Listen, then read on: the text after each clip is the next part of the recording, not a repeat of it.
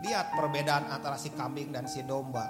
Si kambing itu gak peduli dengan siapa pun. Apa yang kata Tuhan kepada kepada orang-orang yang dikelompokin domba. Ketika aku sakit, ketika aku kelaparan, ketika aku kedinginan, ketika aku kehausan, ketika aku, aku dalam penjara.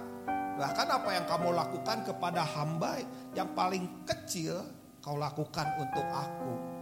Itulah yang dilakukan dan kepada kambing-kambing ini kamu nggak melakukan, kamu nggak melakukan untuk aku. Itu yang kita lakukan, itu yang kita kerjakan. Kenapa kita bersusah-susah payah hidup berjemaat seperti ini? Hidup berjemaat itu intinya bukan apa yang aku mau, bukan apa yang kehendakku, apa apa yang keinginanku. Hidup berjemaat adalah esensinya adalah ngikuti apa yang Tuhan mau. Walaupun itu bertentangan dengan daging kita.